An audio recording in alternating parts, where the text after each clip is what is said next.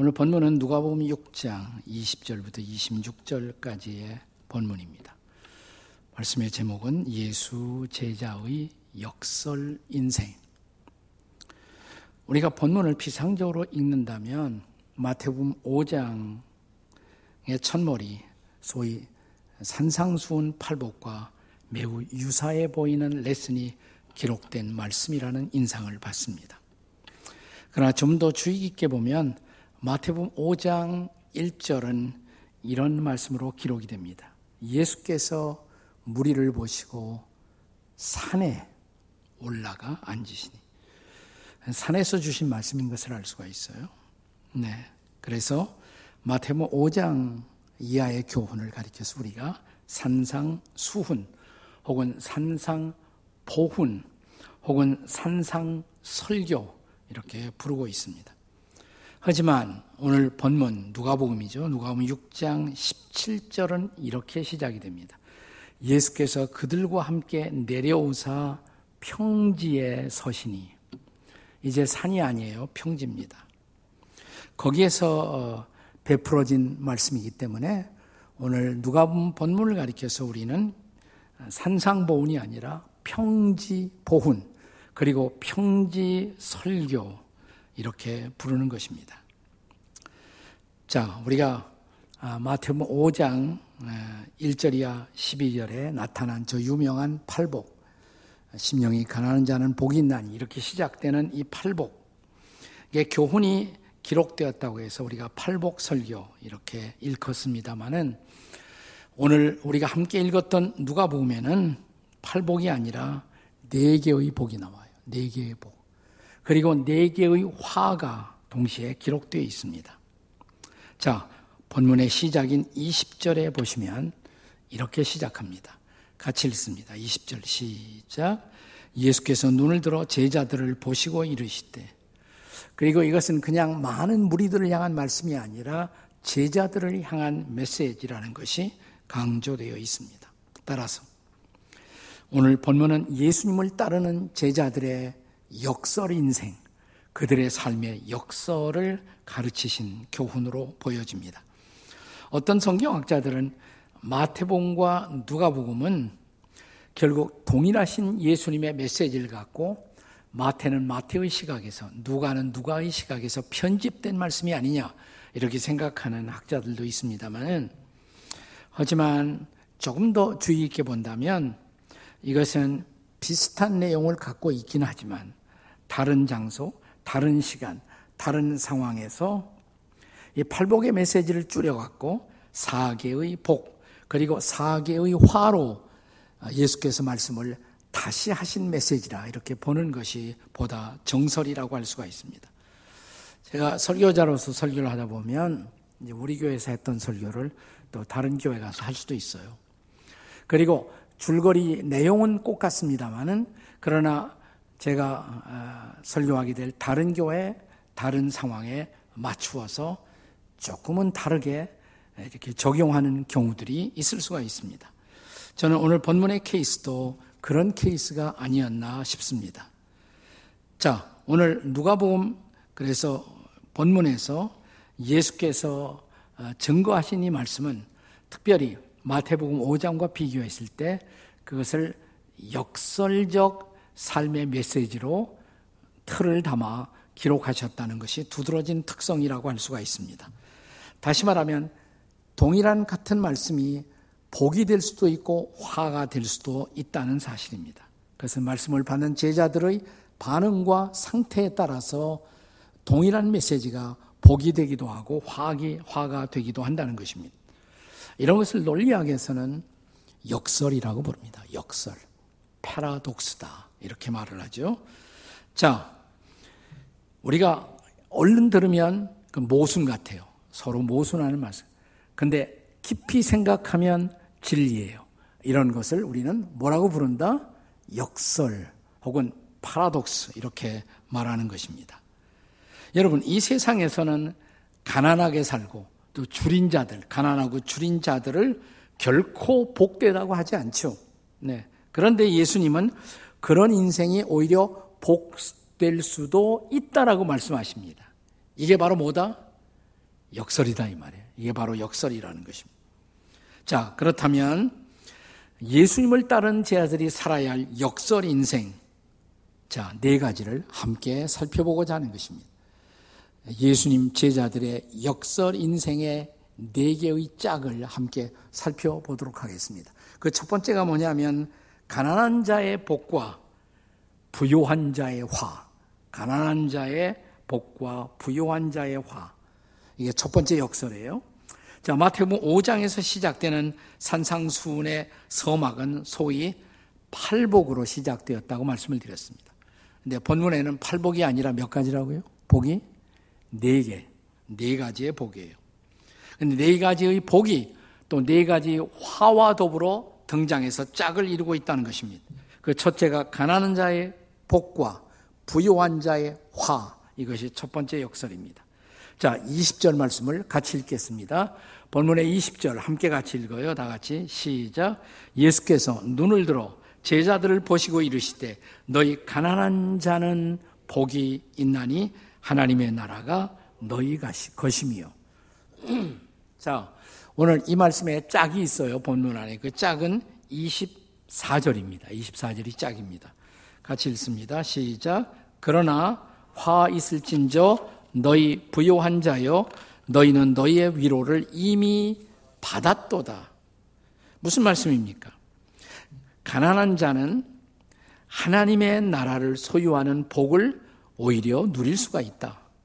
반면에 부요한 자는 부요하다는 것으로 위로를 이미 받았기 때문에 더 이상 받을 것이 없고 화를 자초하는 인생을 살 수도 있다. 네, 물론 역설이죠. 근데 여기서 예수님은 정말 물질이 가난한 것을 예찬하고 또 물질이 부요한 것을 정죄하는 말씀을 하고 계십니까? 자, 오늘 이 말씀의 분명한 의미를 알기 위해서 마태복음 5장의 말씀은 아, 다른 경우의 말씀이긴 하지만 예수님의 마음에는 어떤 일관성이 있단 말이죠. 자, 마태복음 5장에도 가난한 자가 등장하잖아요. 근데 그 가난은 어떤 의미에서 예수님이 가난을 말씀하고 있습니까? 마태복음 5장 3절을 같이 읽습니다. 잘 아는 말씀이에요. 다 같이 시작. 심령이 가난한 자는 복이 있나니 천국이 그들의 것이며. 그러니까 예수님이 강조하신 가난은 여기서 물질의 가난이 아니에요. 무슨 가난이에요? 심령의 가난, 마음의 가난인 것입니다. 네, 그것이 제자의 조건이라는 거예요. 근데 여기서 가난이라는 단어의 본래 히라바의 뜻은 너무너무 가난해 갖고 혼자는 살아갈 수가 없는 상태. 누군가를 의존하지 않고는 삶이 불가능한 상태. 그런 가난이에요. 그러니까 이렇게 가난한 사람은 누군가를 의존할 수밖에 없어요. 결국 궁극적으로 하나님을 의지할 수밖에 없습니다.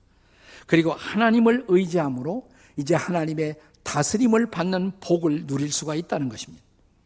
반대로 많은 경우에 부유한 사람들은 그 부요가 신이 되어버려요. 부자, 재물이 신이 되어버린단 말이죠.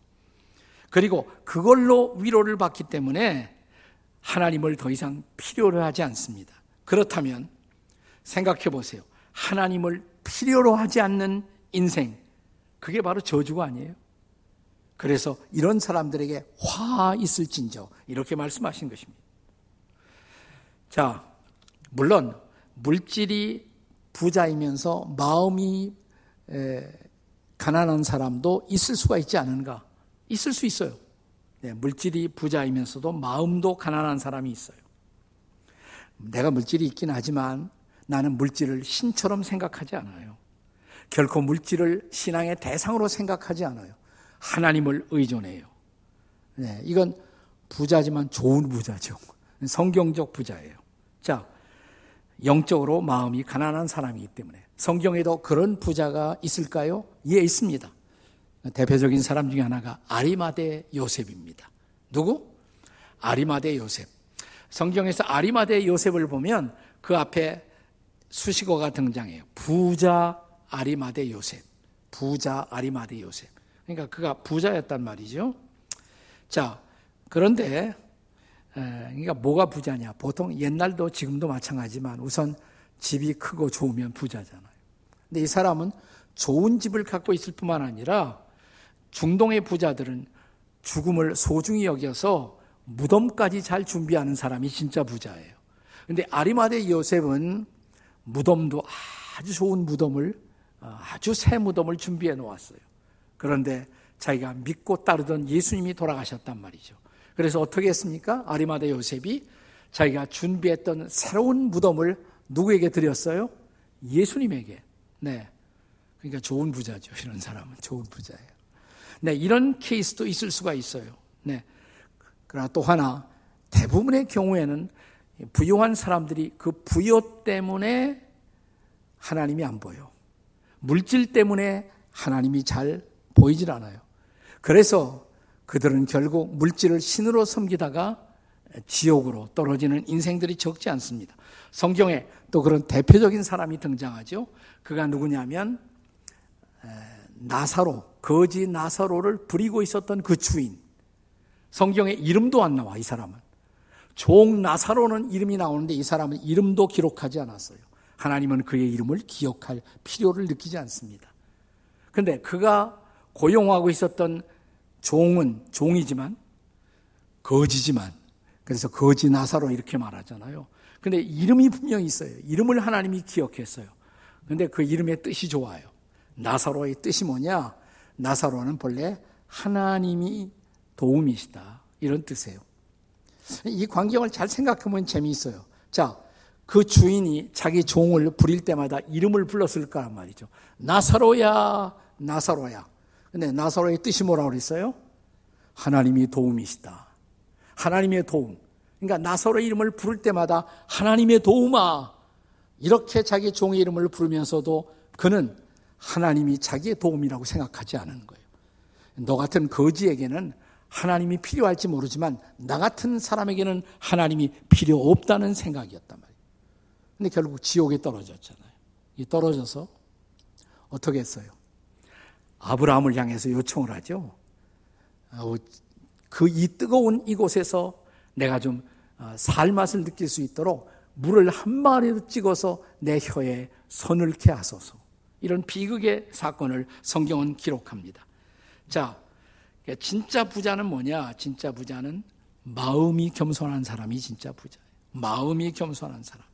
그리고 하나님을 의지할 줄 아는 사람. 이게 진짜 심령이 가난한 사람. 하나님은 이런 사람들에게 복 있을진저. 복이 있도다. 그러나 물질 때문에 물질이 조금 있다고 그래서 하나님을 외면하고 살아가는 사람들에게 하나님은 뭐라고 말씀하십니까? 화 있을진저. 이게 첫 번째 역설이에요. 자, 오늘 본문에 등장하는 예수님의 두 번째 역설은 뭐냐? 이 두 번째는 뭐냐면 줄인 자의 복과 배부른 자의 화.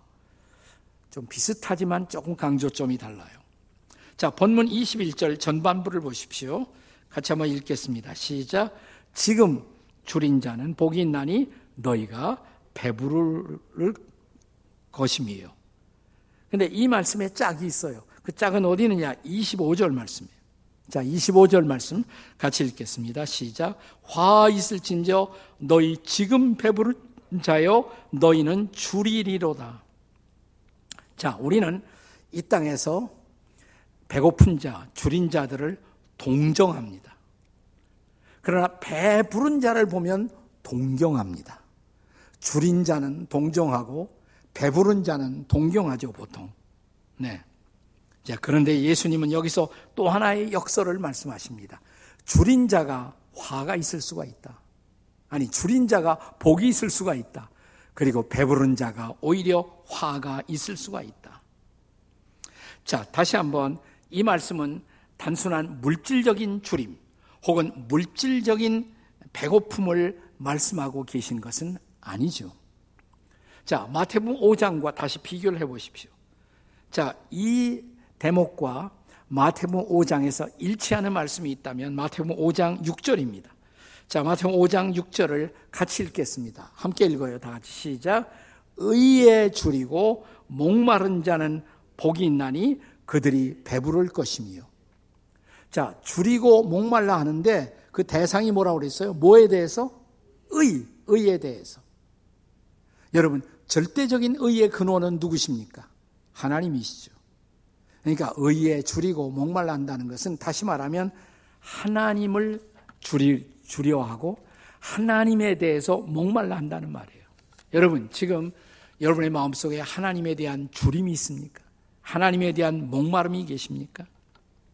자, 그런 사람들은 내가 줄이고 목말라 하는 대상인 의로우신 하나님, 그분으로 말미암은 배부름을 만족을 체험하게 될 것이다 이 말이에요. 자, 의의 반대가 뭐겠습니까? 의의 반대는 불이죠. 불의함이에요. 자, 우리가 불의함 속에 있게 되면 우리는 불행한 자가 됩니다. 그리고 불행한 사람은 누구냐? 어떤 것으로도 만족하지 못하는 사람이에요. 내 삶에 도대체 만족이 없어요. 그게 바로 불행한 사람이 아니겠습니까? 그러면서 끊임없이 줄이고 목말라 해요. 자, 이런 사람들이 줄이고 목말라는 대상은 의가 아니에요. 거짓된 것, 우상을 향해서 목말라 하고 우상을 향해서 굶주려 합니다. 보세요. 돈에 줄이고 돈에 목말라 하는 수많은 사람들. 그런다 면 권력에 굶주려 하고 권력에 목말라 하는 사람들. 우리가 선거 때가 되면 이런 사람들이 얼굴이 등장하죠. 요즘 많이 등장하고 있습니다. 권력에 줄이고 목말라 하는 사람들을 볼 수가 있잖아요. 그런가 하면 성에 줄이고 성에 목말라 하는 사람들이 있단 말이죠. 네. 이런 사람들은 끊임없이 줄이고 끊임없이 목말라 하면서도 결코 채움을 받지 못해요. 왜? 잘못된 것을 대상으로 목말라 하기 때문에. 근데 어느 날 예수님이 놀라운 말씀을 주십니다. 이것이 복음이에요. 자, 요한복음 6장 35절입니다. 같이 한번 읽겠습니다. 다 같이 시작. 내게 오는 자는 결코 줄이지 아니할 터이요. 나를 믿는 자는 영원히 목마르지 아니하리라. 아멘이십니까? 자, 어디 가면 더 이상 줄이지 않아요? 어디 가면 더 이상 목마르지 않아요? 예수님 앞에 오면. 그래서 어느 날 인생의 길에서 저와 여러분이 참으로 예수님을 만났다면 예수님을 만나는 순간 됐어. 난 이제 불만이 없어. 난 만족해. 이게 바로 구원의 체험이에요. 이것이 바로 구원의 체험이에요. 네. 사랑하는 여러분, 저 유명한 마르틴 루터가 1517년 이 경험을 한 것입니다. 예수님을 믿음으로 의롭담을 얻었어요. 구원을 체험해요. 그러면서 종교개혁이 그를 통해서 일어난 것입니다. 1738년 저 유명한 요한 웨슬리가 그런 체험을 했어요. 그리고 영국 사회가 뒤바뀌는 놀라운 일이 시작되었습니다. 네. 1965년 저에게도 그런 체험이 일어났습니다. 저를 통해서 별로 큰 일이 일어난 것은 아니지만 주변에 조금 이 복음을 통한 변화가 일어날 수가 있었습니다. 우리 모두 주의 은혜로 예수님 만나 구원을 받고 은혜를 체험할 수가 있었다면 우리는 이새 더 커다란 굶주림을 갖게 됐어요. 이것은 무슨 굶주림이냐? 하나님의 사랑에 대한 굶주림, 하나님의 거룩함에 대한 굶주림, 하나님의 영광에 대한 굶주림. 나는 예수님을 더 목말라하고 예수님을 더 알고 싶어하고 예수님에 대한 영광과 거룩함을 더 목말라하는 인생을 살게 된 것입니다. 그 순간 우리는 그동안 나를 붙들고 있었던 욕망에서 상대적으로 훨씬 더 자유롭게 돼요. 완전히 자유한 사람은 아마 없을 거예요. 나 예수님으로 말미암아 만족하니까 별로 돈 생각이 없어요. 별로 권력 생각도 없단 말이죠. 왜? 예수님이 내 만족이시기 때문에. 믿습니까, 여러분? 이런 사람에게 최대의 관심은 나와 하나님의 관계예요. 나와 예수님의 관계, 그보다 더 중요한 것은 아무것도 없습니다. 이것을 체험한 사람이 복된 인생. 이것을 체험하지 못한 사람을 향해서 주께서 뭐라고 말씀하세요? 화 있을진저. 이게 두 번째 역설이에요. 자, 이제 세 번째 역설. 세 번째는 우는 자의 복과 웃는 자의 화인 것입니다. 자, 본문 21절 후반부를 보십시오. 같이 읽겠습니다. 시작. 지금 우는 자는 복이 있나니 너희가 웃을 것임이에요. 울고 있는 자가 복이 있대요. 이게 역설이죠, 이게. 이게 다 뭐예요? 역설. 자, 이 말씀의 짝이 뭐냐? 25절 후반부예요. 자, 같이 읽습니다. 시작. 화 있을진저 너희 지금 웃는 자여 너희가 애통하며 울리로다. 자, 울고 있는 자는 복이 있고 웃고 있는 자가 오히려 애통하게 될 것이다. 역설입니다. 역설.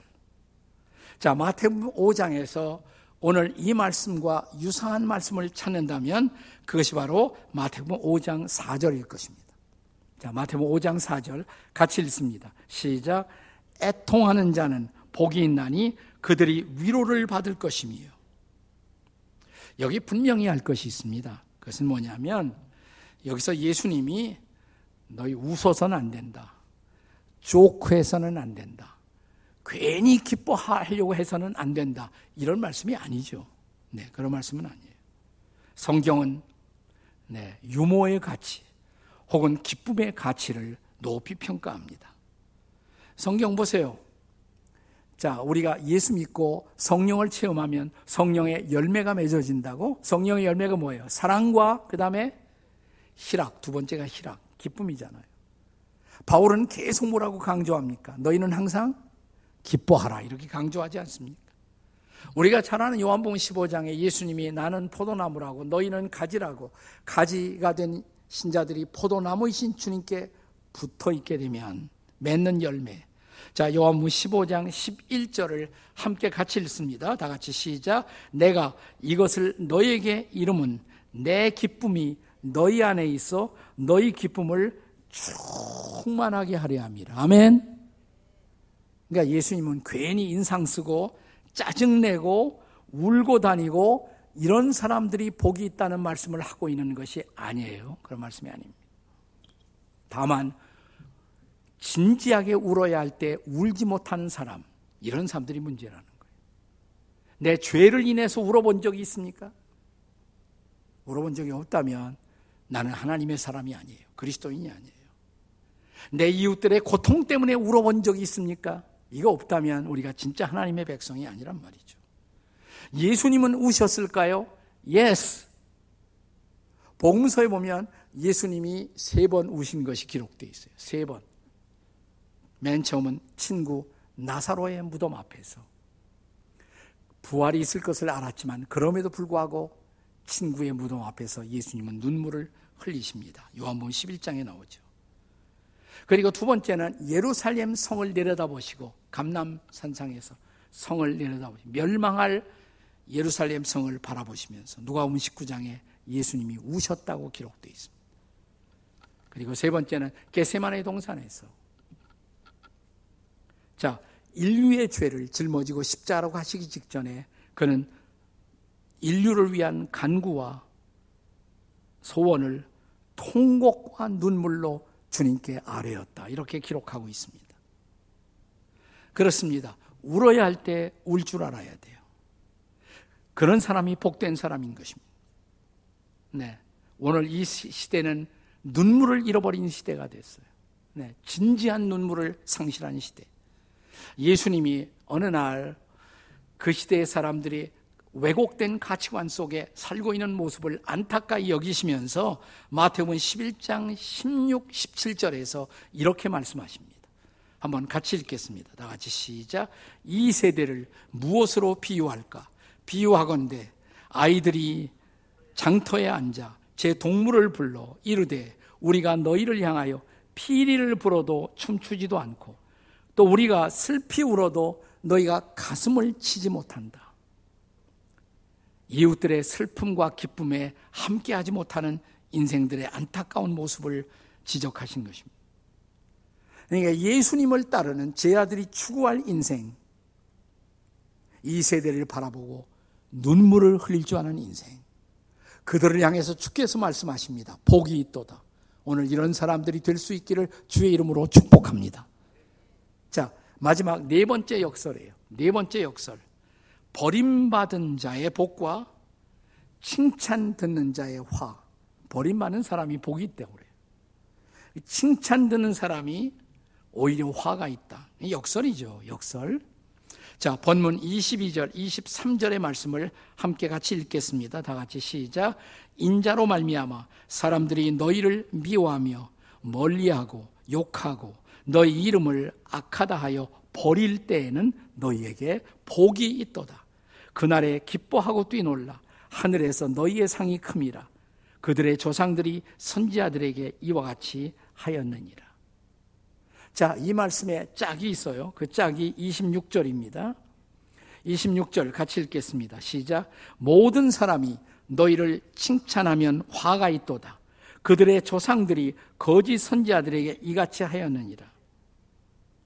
그러니까 칭찬만을 구하는 인생, 박수만을 쫓아다니는 인생. 예수님은 그것이 구약의 거짓 선지자들의 모습이다 이렇게 지적하십니다. 반면에 때로는 욕도 먹을 줄 아는 인생. 근데 욕을 먹는 이유가 중요해요. 나를 인하여. 내가 누구예요? 예수님 때문에. 예수님 때문에 욕도 먹고, 예수님 때문에 핍박도 받고, 예수님 때문에 박해도 받을 줄 아는 사람, 그들에게 복이 있다. 하늘에서 상이 크다. 이렇게 말씀하시는 것입니다. 자, 마태복음 5장에서 이것이 짝을 이루는 말씀이 마태복음 5장 10절, 11절이죠. 팔복 중에 마지막 팔복입니다. 같이 읽겠습니다. 시작. 의를 위하여 박해를 받은 자는 복이 있나니 천국이 그들의 것임이요. 나로 말미암아 너희를 욕하고 박해하고 거짓으로 너희를 거스려 모든 악한 말을 할 때에는 너에게 복이 있나니. 아멘이십니까? 예수님 때문에 핍박 좀 받아보셨어요? 요즘 신문에 날마다 미얀마 기사가 뜨고 있잖아요.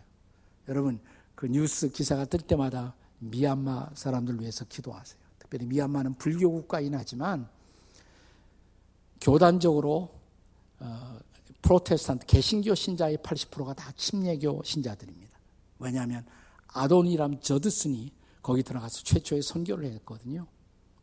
그들이 지금 이 정부군 항거하는 일에 앞장서 있어요. 많은 크리스천들이 지금 박해를 받고 있습니다. 핍박을 받고 있습니다. 뉴스가 나올 때마다 잠깐 기도하세요. 핍박받는, 박해받는 미얀마의 그리스도인들을 하나님이 좀 보호해 달라고. 2007년 4월, 어, 과거에 성경에 중요한 역사가 쓰여지던 장소, 제일 중요한 것은 이스라엘 땅이겠죠. 근데 이스라엘 다음으로 기독교의 구속사의 역사가 쓰여지던 한 장소가 있다면 소아시아. 바울이 복음을 가지고 당시에 세상을 복음화했던 장소가 소아시아 지방이에요. 지금은 터키입니다. 그것이 터키. 지금 다시 무슬람이 지배하는 어두운 땅이 되었습니다만은 이 터키에서 2007년 4월에 이런 사고가 일어났습니다. 사건이. 거기서 어, 선교 사역을 감당하던 특별히 출판 사역을 감당하던 독일 선교사 틸만이라는 분이 자기 가족과 함께 이 문서 사역을 감당했어요. 또 터키 현지 크리스천들 사역자들을 고용해서 함께 출판사를 운영하면서 성경과 문서들을 보급하고 있었는데 갑자기 어느 날 무슬림 청년 다섯 명이 이곳을 습격합니다. 그리고 틸만 선교사와 또 두 명의 동력자들이 거기서 목숨을 잃어버렸습니다. 틸만은 무려 156번이나 칼로 찔림을 당합니다. 몇 번? 156번. 얼마나 잔인해요. 예수님 부인하면 살려주겠다. 그러나 틸만과 그의 동력자들은 끝까지 예수님을 증거하고 그들에게 전도를 하다가 이렇게 죽어갔습니다. 근데 그 직후에 그것이 세계적인 문제가 되니까 터키 정부에서 그 부인에게 공영 매체를 통해서 네가 좀 발언을 해도 좋다. 안정을 시켜달라고 그랬어요. 그때 수잔나라는 틸만의 부인이 공중 매체를 통해서 이렇게 말합니다. 아무도 예측하지 못했던 말. 저는 여러분들을 용서합니다. 저는 터키인들을 지금까지 사랑했고 앞으로도 사랑할 것입니다. 남편은 떠났지만 저는 이곳에 계속 머물 것입니다. 내 남편의 목숨을 가져간 그들은 그들이 무엇을 하는지 모르고 그 일을 했을 것입니다. 나는 그리스도의 이름으로 그들을 용서합니다. 얼마나 충격이었겠어요. 얼마나. 그 다음 날 이스탄불 도시에서 터키의 가장 큰 도시 이스탄불에는 아주 크리스천들이 적지만 지금 현재 그들이 이스탄불 한복판 광장에 모여서 자 크리스찬으로 공개되면 그들 자신도 박해가 올 것을 알면서도 한복판에서 그들은 이렇게 외쳤습니다. 우리도 그리스도인들입니다. 우리도 죽을 각오가 되어 있습니다. 그리스도는 이 땅의 소망이십니다. 이들이 복된 사람이 아니에요. 정말 복된 사람이 아닙니까? 하늘에서 이런 사람들에게 상급이 크지 않겠습니까? 그런데요, 그 땅, 터키에 2019년 터키 동부 지역에서 시리아 난민 사역을 감당하고 있던 한국인 선교사 41세 된 김진욱 선교사가 다시 무슬람 청년들의 공격을 받고 목숨을 잃어버렸습니다. 네, 그 다음 날 터키에서 일하는 모든 한국인 목회자 선교사 협의회에서는 이런 메시지를 발표합니다. 우리는 이 땅에서 난민 선교와 터키 사랑하는 여러분들을 향한 선교를 계속할 것입니다. 고 김진욱 선교사의 순교 신앙을 따라 복음 전파의 사명을 우리는 끝까지 감당할 것입니다.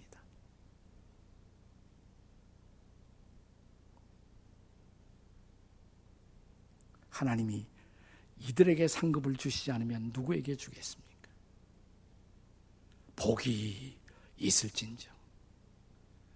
그러나 신앙의 진정한 가치를 알지 못하고 세속적인 허영심 속에서 하루하루를 연명하고 기뻐하지 말아야 할 것을 위해서 기뻐하고 울어야 할 때 울지 못하는 인생들을 향해서 주께서 이렇게 말씀하십니다. 화 있을진저. 우리는 진짜 주님이 축복할 축복의 대상으로 오늘 하루하루 남은 인생을 살고 있는 사람들일까요?